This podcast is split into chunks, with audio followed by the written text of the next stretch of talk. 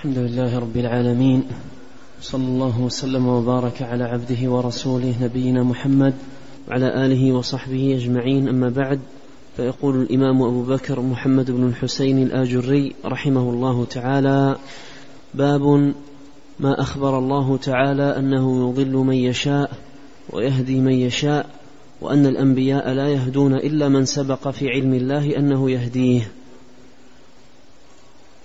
قال الله تعالى في سورة النساء فما لكم في المنافقين فئتين والله أركسهم بما كسبوا أتريدون أن تهدوا من أضل الله؟ ومن يضلل الله فلن تجد له سبيلا. وقال تعالى في هذه السورة وقد ذكر المنافقين فقال مذبذبين بين ذلك لا إلى هؤلاء ولا إلى هؤلاء ومن يضلل الله فلن تجد له سبيلا. وقال تعالى في سورة الأنعام والذين, كذب والذين كذبوا بآياتنا صم وبكم في الظلمات من يشاء الله يضلله ومن يشاء يجعله على صراط مستقيم.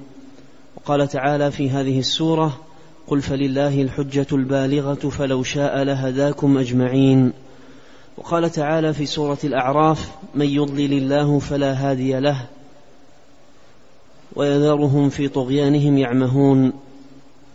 وقال تعالى في سورة الرعد ويقول الذين كفروا لولا أنزل عليه آية من ربه قل إن الله يضل من يشاء ويهدي إليه من أناب. وقال تعالى في هذه السورة أفلم ييأس الذين آمنوا أن لو يشاء الله لهدى الناس جميعا؟ وقال تعالى في هذه السورة بل زين للذين كفروا مكرهم وصدوا عن السبيل ومن يضلل الله فما له من هاد. وقال تعالى في سورة إبراهيم عليه السلام وما أرسلنا من رسول إلا بلسان قومه ليبين لهم فيضل الله من يشاء ويهدي من يشاء وهو العزيز الحكيم وقال تعالى في سورة النحل وعلى الله قصد السبيل ومنها جائر ولو شاء لهداكم أجمعين وقال تعالى في هذه السورة ولقد بعثنا في كل أمة رسولا أن اعبدوا الله واجتنبوا الطاغوت فمنهم من هدى الله ومنهم من حقت عليه الضلالة. فسيروا في الأرض فانظروا كيف كان عاقبة المكذبين. إن تحرص على هداهم فإن الله لا يهدي من يضل وما لهم من ناصرين. وقال تعالى في سورة بني إسرائيل ومن يهد الله فهو المهتد ومن يضلل فلن تجد لهم أولياء من دونه. الآية وقال تعالى في سورة الكهف إنهم فتية آمنوا بربهم وزدناهم هدى وربطنا على قلوبهم إذ قاموا إلى قوله ذلك من آيات الله من يهد الله فهو المهتد ومن يضلل فلن تجد له وليا مرشدا. وقال تعالى في سورة الحج وكذلك أنزلناه آيات بينات وأن الله يهدي من يريد. وقال تعالى في سورة النور يهدي الله لنوره من يشاء. ثم قال ومن لم يجعل الله له نورا فما له من نور. وقال تعالى في هذه السورة لقد أنزلنا آيات مبينات مبينات والله يهدي من يشاء إلى صراط مستقيم. وقال تعالى في سورة القصص إنك لا تهدي من أحببت ولكن الله يهدي من يشاء وهو أعلم بالمهتدين. وقال تعالى في سورة الروم بل اتبع الذين ظلموا أهواءهم بغير علم فمن يهدي من أضل الله وما لهم من ناصرين. وقال تعالى في سورة السجدة ولو شئنا لآتينا كل نفس هداها ولكن حق القول مني لأملأن جهنم من الجنة والناس أجمعين. وقال تعالى في سورة الملائكة أفمن زين له سوء عمله فرآه حسنا فإن الله يضل من يشاء ويهدي من يشاء فلا تذهب نفسك عليهم حسرات إن الله عليم بما يصنعون. وقال تعالى في سورة الزمر فبشر عبادي الذين يستمعون القول فيتبعون أحسنه. إلى قوله أولئك الذين هدى الله وأولئك هم أولو الألباب. موضع الشاهد يعني لم يذكر. أولئك الذين هداهم الله وأولئك هم أولو الألباب. كأن هذا والله أعلم من الناسخ لأن وقف عند بداية ذكر الشاهد من الآية. أحسن الله عليك. يعني في مثل هذا ما يحسن الاختصار. نعم. قال رحمه الله تعالى وقال تعالى في هذه السورة الله نزل أحسن الحديث كتابا متشابها مثانية تقشعر منه جلود الذين يخشون ربهم ثم تلين جلودهم وقلوبهم إلى ذكر الله. ذلك هدى الله يهدي به من يشاء. انظر في في الهامش قال في في ميم وطاء ذكر الآية كاملة. هذا هو الأولى. نعم. صلى الله عليك. يعني كأنه الله أعلم تصرف من الناسخ وقال تعالى في هذه السورة الله نزل أحسن الحديث كتابا متشابها مثانية تقشعر منه جلود الذين يخشون ربهم ثم تلين جلودهم وقلوبهم إلى ذكر الله ذلك هدى الله يهدي به من يشاء ومن يضلل الله فما له من هاد. وقال تعالى في هذه السورة لمحمد صلى الله عليه وسلم ويخوفونك بالذين من دونه ومن يضلل الله فما له من هاد ومن يهد الله فما له من مضل أليس الله بعزيز ذي انتقام؟ وقال تعالى في سورة حاميم المؤمن يوم تولون مدبرين ما لكم من الله من عاصم ومن يضلل الله فما له من هاد. وقال تعالى في سورة المدثر كذلك يضل الله من يشاء. قال محمد بن الحسين رحمه الله تعالى اعلموا يا معشر المسلمين أن مولاكم الكريم يخبركم أنه يهدي من يشاء فيوصل إلى قلبه محبة الإيمان فيؤمن ويصدق ويضل من يشاء فلا يقدر نبي ولا غيره على هدايته بعد أن أضله الله عن الإيمان. بسم الله الرحمن الرحيم. الحمد لله رب العالمين وأشهد أن لا إله إلا الله وحده لا شريك له وأشهد أن محمدا عبده ورسوله صلى الله وسلم عليه وعلى آله وصحبه أجمعين. اللهم علمنا ما ينفعنا وانفعنا بما علمتنا وزدنا علما وأصلح لنا شأننا كله ولا تكلنا إلى أنفسنا طرفة عين. أما بعد هذه الترجمة باب ما أخبر الله تعالى أنه يضل من يشاء ويهدي من يشاء وأن الأنبياء لا يهدون إلا من سبق في علم الله أنه يهديه. هذا من الإيمان بالقدر. قد عرفنا أن الإيمان بالقدر يقوم على أربع مراتب العلم والكتابة والمشيئة والإيجاد. في المرتبة الثالثة من مراتب الإيمان بالقدر الإيمان بمشيئة الله سبحانه وتعالى النافذة وقدرته الشاملة وأن ما شاء الله تبارك وتعالى يكون وما لم يشأ لا يكون فالأمر بمشيئته. ولا يمكن أن يقع في هذا الكون شيء لم يشأه فما شاء كان سبحانه وتعالى. وما لم يشأ لم يكن. فالأمور كلها بمشيئته. الهداية والرزق ونيل الذرية وحصول العافية إلى غير ذلك من مصالح العباد الدينية والدنيوية. كل ذلك هم بمشيئة الله سبحانه وتعالى.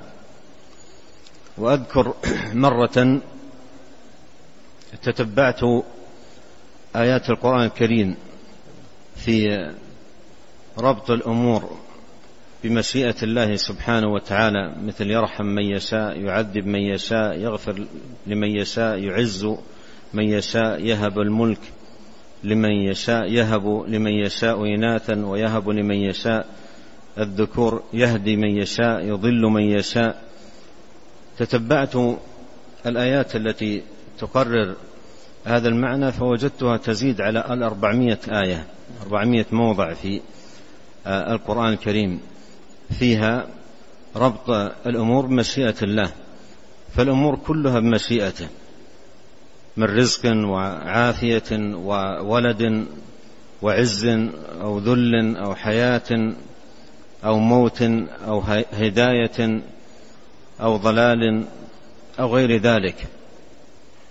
والذي تتبعته إنما هو ما جاء بهذا اللفظ يعني لفظ المشيئة. أما المواضع الكثيرة التي تؤدي إلى نفس المعنى فهذا أوسع وأكثر. يعني مثلا قول أنه هو أضحك وأبكى هذا يؤدي نفس المعنى. وأنه هو أمات وأحيا يؤدي نفس المعنى. أن الأمور كلها بمشيئته لكن الذي قصدت ما جاء مصرحا فيه بذكر المشيئة وإثباتها لله سبحانه وتعالى. ومن ذلكم الهداية والضلال. ومن ذلكم الهداية والضلال هداية العباد إلى صراطه المستقيم أو ضلال آه، من ضل عن صراط الله المستقيم. كل ذلك من مشيئة الله. يهدي من يشاء ويضل من يشاء سبحانه وتعالى. لأن مشيئته نافذة لا راد لحكمه ولا معقب لقضائه. فمن أراد الله عز وجل أن يضله فلن تجد له وليا مرشدا. لا يملك أحد أن يهديه حتى أفضل الخلق عند الله وأحبهم إليه. وهم الأنبياء صفوة العباد لا يملكون ذلك. كما قال الله جل وعلا لنبيه صلى الله عليه وسلم إنك لا تهدي من أحببت ولكن الله يهدي من يشاء. فهداية التوفيق وشرح الصدر للدخول في هذا الدين إنما هي بيد الله وحده. لا يملك أحد من المخلوقات شيئا منها. لا ملك مقرب ولا نبي مرسل فضلا عن من هو دونهما.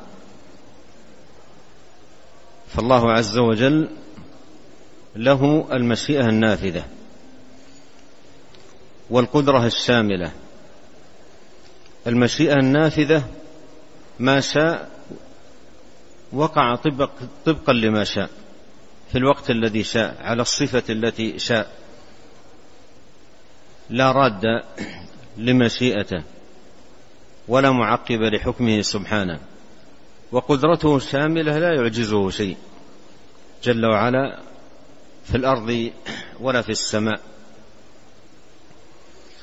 وفقه هذا الباب من أبواب الإيمان بالقدر له أثره العظيم على القلوب في قوة تعلقها بالله وحسن صلتها به وتمام توكلها عليه والتجائها إليه وتفويض أمورها كلها إليه. له أثره البالغ على قلوب من يوفقهم الله سبحانه وتعالى للإيمان بهذا الباب العظيم من أبواب الإيمان بالقدر أن الله سبحانه وتعالى يضل من يشاء ويهدي من يشاء. قال وأن الأنبياء لا يهدون إلا من سبق في علم الله أن يهديه. أي لا يملكون هداية لأي من البشر مهما حرصوا على ذلك. وقد قال الله سبحانه إن تحرص على هداهم فإن الله لا يهدي من يضل. وقال تعالى وما أكثر الناس ولو حرصت بمؤمنين أي الأمر مشيئة الله. قال تعالى إنك لا تهدي من أحببت ولكن الله يهدي من يشاء ويأتي في هذا الموضع قصة عم النبي عليه الصلاة والسلام لما حضرته الوفاة. وكان عليه الصلاة والسلام حريصا أشد الحرص على هداية عمه فأتى إليه وكان يقول يا عم قل لا إله إلا الله كلمة أحاج لك بها عند الله. وعنده بعض رؤوس الكفار والمشركين يقولون له بل على ملة عبد المطلب. بل على ملة عبد المطلب. ويعيدها عليه الصلاة والسلام عليه أملا في أن يهتدي وحرصا على ذلك. يا عم قل لا إله إلا الله كلمة أحاج لك بها عند الله. فيقولون له بل على ملة عبد المطلب. ومات وخرجت روحه وهو يقول بل على ملة عبد المطلب. مات على ذلك مات على الكفر مع حرص النبي الشديد عليه الصلاة والسلام على هدايته وحزن صلى الله عليه وسلم. وأنزل الله في تسلية نبيه عليه الصلاة والسلام قوله جل في علاه إنك لا تهدي من أحببت ولكن الله يهدي من يشاء. وقال تعالى أفمن زين له سوء عمله فرآه حسنا فإن الله يضل من يشاء ويهدي من يشاء فلا تذهب نفسك عليهم حسرات. فالأمر بمشيئته.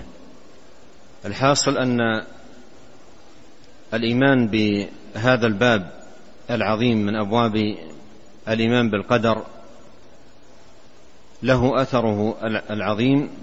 على قلوب من يوفقهم الله سبحانه وتعالى للإيمان بهذا الأصل العظيم. ولا يعني ذلك أن العبد ليس له مشيئة. ولهذا سيأتي في باب قريب عند المصنف إثبات أن العبد له مشيئة. لكن هذه المشيئة تحت مشيئة الرب سبحانه. وما تشاءون إلا أن يشاء الله رب العالمين. وفي هذا المعنى يقول الإمام الشافعي رحمه الله تعالى ما شئت كان وإن لم أشأ وما شئت إن لم تشأ لم يكن. خلقت العباد على ما علمت وفي العلم يجري الفتى والمسن. على ذا مننت وهذا خذلت وهذا أعنت وذا لم تعن. فمنهم شقي ومنهم سعيد ومنهم قبيح ومنهم حسن أي أن هذه الأمور كلها بمشيئة الله. أن هذه الأمور كلها بمشيئة الله فمشيئة الله سبحانه وتعالى في العباد نافذة في كل ما يكون منهم. في هيئاتهم وأعمالهم وأخلاقهم وحركاتهم وسكناتهم وجميع شؤونهم كل ذلكم إنما هو من مشيئة الله سبحانه وتعالى. الحاصل أن من الإيمان بالقدر الإيمان بمشيئة الله تبارك وتعالى النافذة. والمصنف رحمه الله تحت هذه الترجمة ساق آيات عديدة من كتاب الله عز وجل راعى فيها كما سبق ترتيبها في المصحف. فذكر آيات كثيرة في إثبات هذا المعنى وتقريره أن الهداية والضلال الكفر والإيمان الطاعة والعصيان كل ذلك مشيئة الله. أتريدون أن تهدوا من أضل الله ومن يضلل الله فلن تجد له سبيلا. في التي بعدها ومن يضلل الله فلن تجد له سبيلا. والتي بعدها من يشاء الله يضلله فلو شاء لهداكم.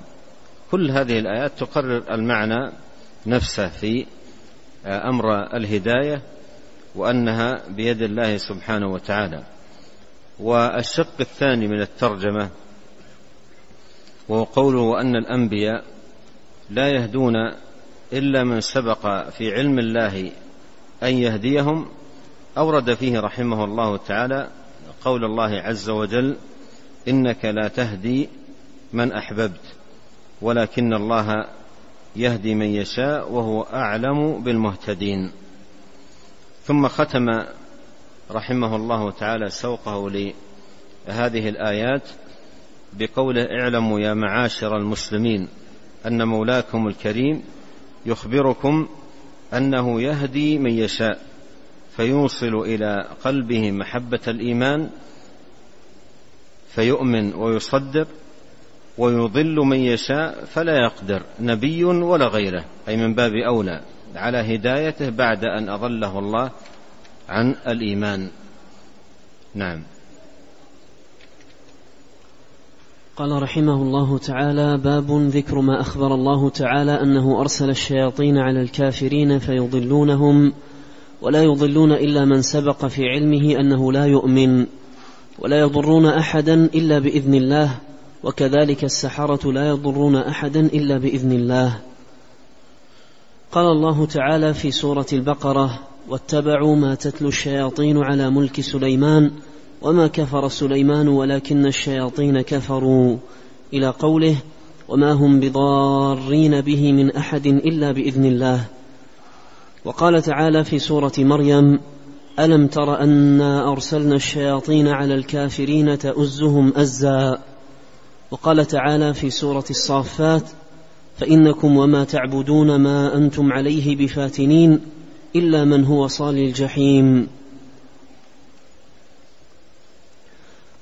قال أخبرنا أبو بكر جعفر بن محمد الفريابي قال حدثنا محمد بن أبي بكر المقدمي قال حدثنا حماد بن زيد عن خالد الحذاء عن الحسن في قوله في قول الله تعالى ما أنتم عليه بفاتنين إلا من هو صال الجحيم قال الشياطين لا يفتنون بضلالتهم إلا من أوجب الله تعالى له أن يصل الجحيم قال وأخبرنا الفريابي قال حدثنا أبو بكر بن أبي شيبة قال حدثنا عبد الله بن إدريس عن عمر بن ذر قال قال عمر بن عبد العزيز لو أراد الله تعالى الا يعصى ما خلق إبليس وهو رأس الخطيئة وإن في ذلك لعلما من كتاب الله جهله من جهله وعرفه من عرفه ثم قرأ فإنكم وما تعبدون ما أنتم عليه بفاتنين إلا من هو صال الجحيم. نعم هذه الترجمة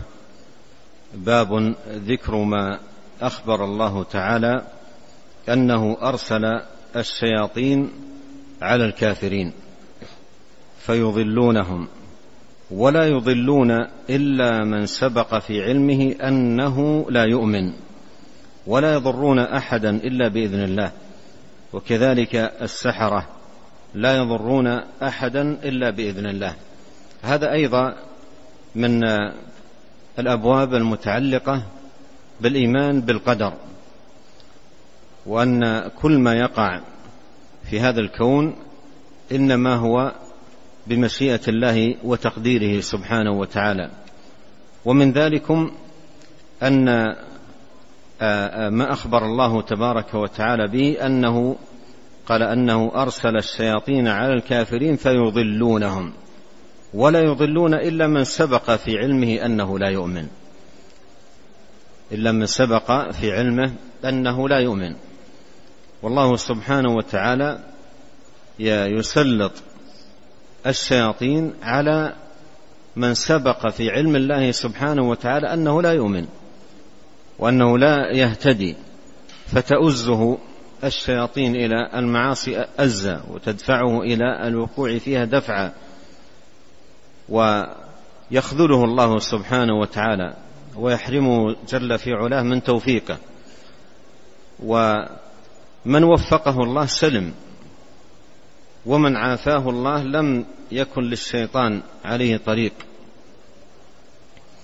ومن فوائد هذا الإيمان هذا الأمر من أمور القدر أن أنه يقوي صلة العبد بربه في النجاة من الشياطين والسلامة من شرورهم ووساوسهم وكيدهم ودفعهم الناس إلى الوقوع في الكفر ومعصية الله سبحانه وتعالى. تقوي في العبد صدق الاستعاذة بالله. وتمام الالتجاء إليه سبحانه وتعالى أن يقيه من الشياطين وأن يعيده منهم لأن الأمر بيده سبحانه وتعالى.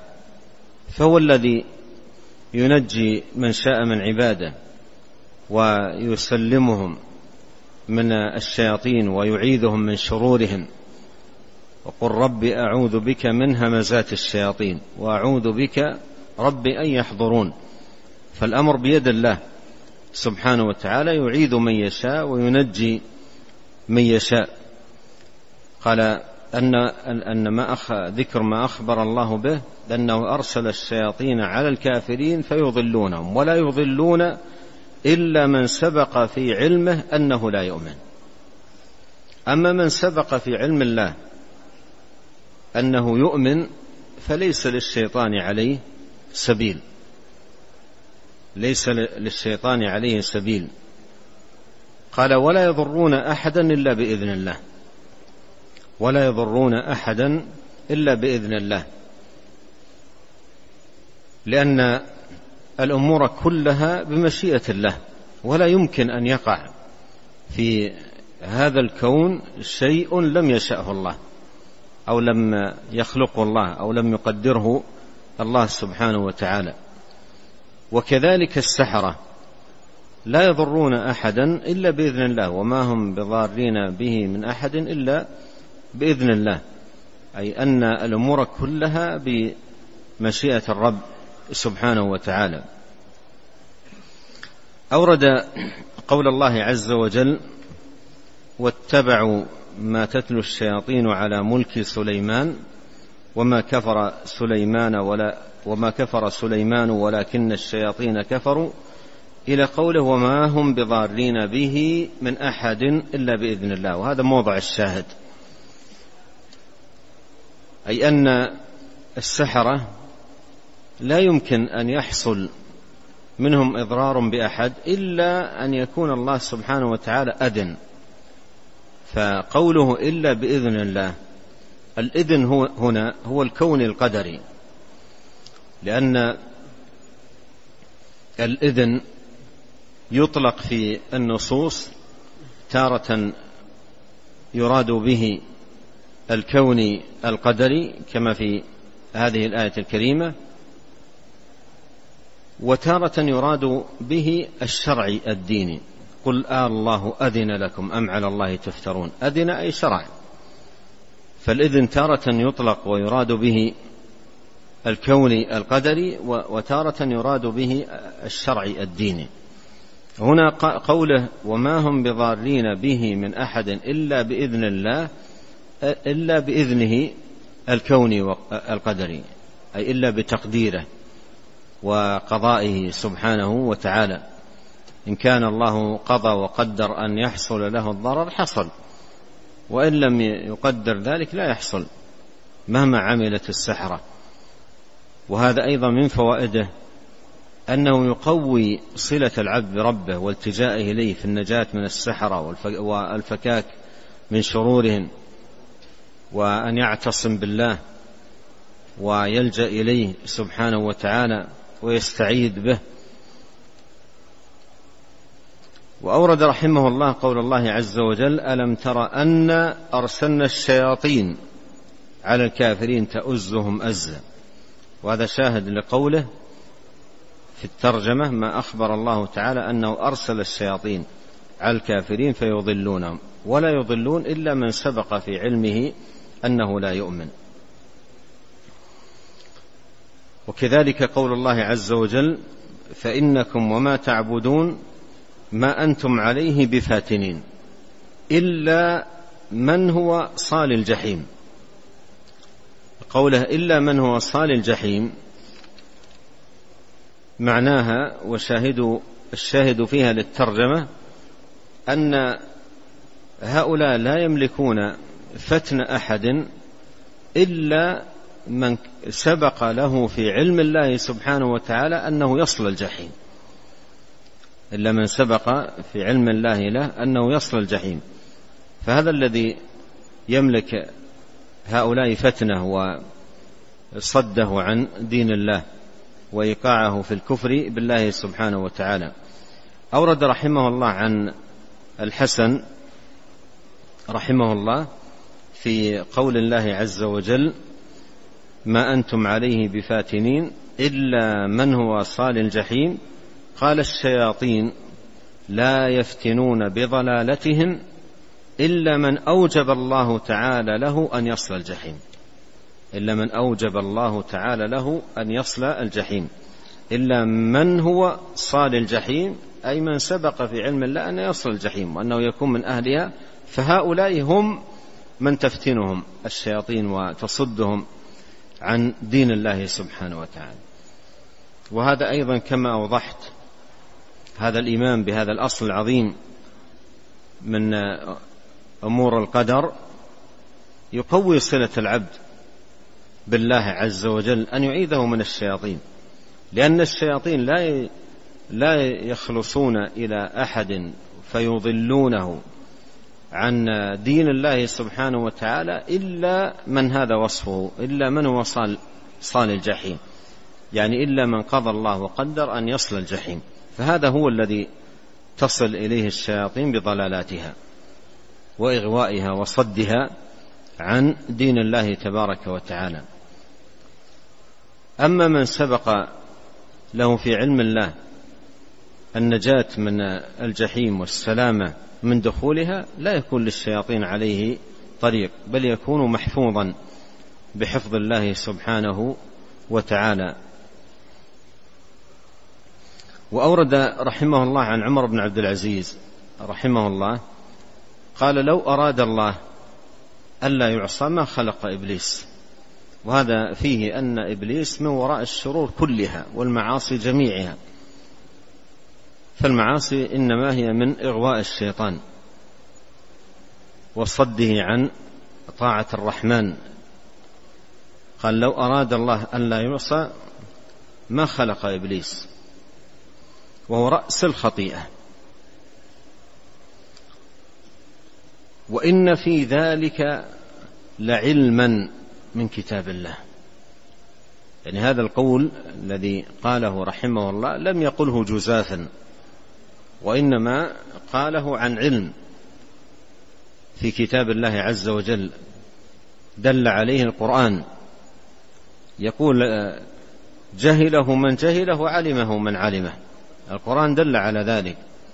ثم ذكر شاهدا على ذلك وقول الله عز وجل فإنكم وما تعبدون ما أنتم عليه بفاتنين إلا من هو صال الجحيم. إلا من هو صال, صال الجحيم. فالشياطين تفتن.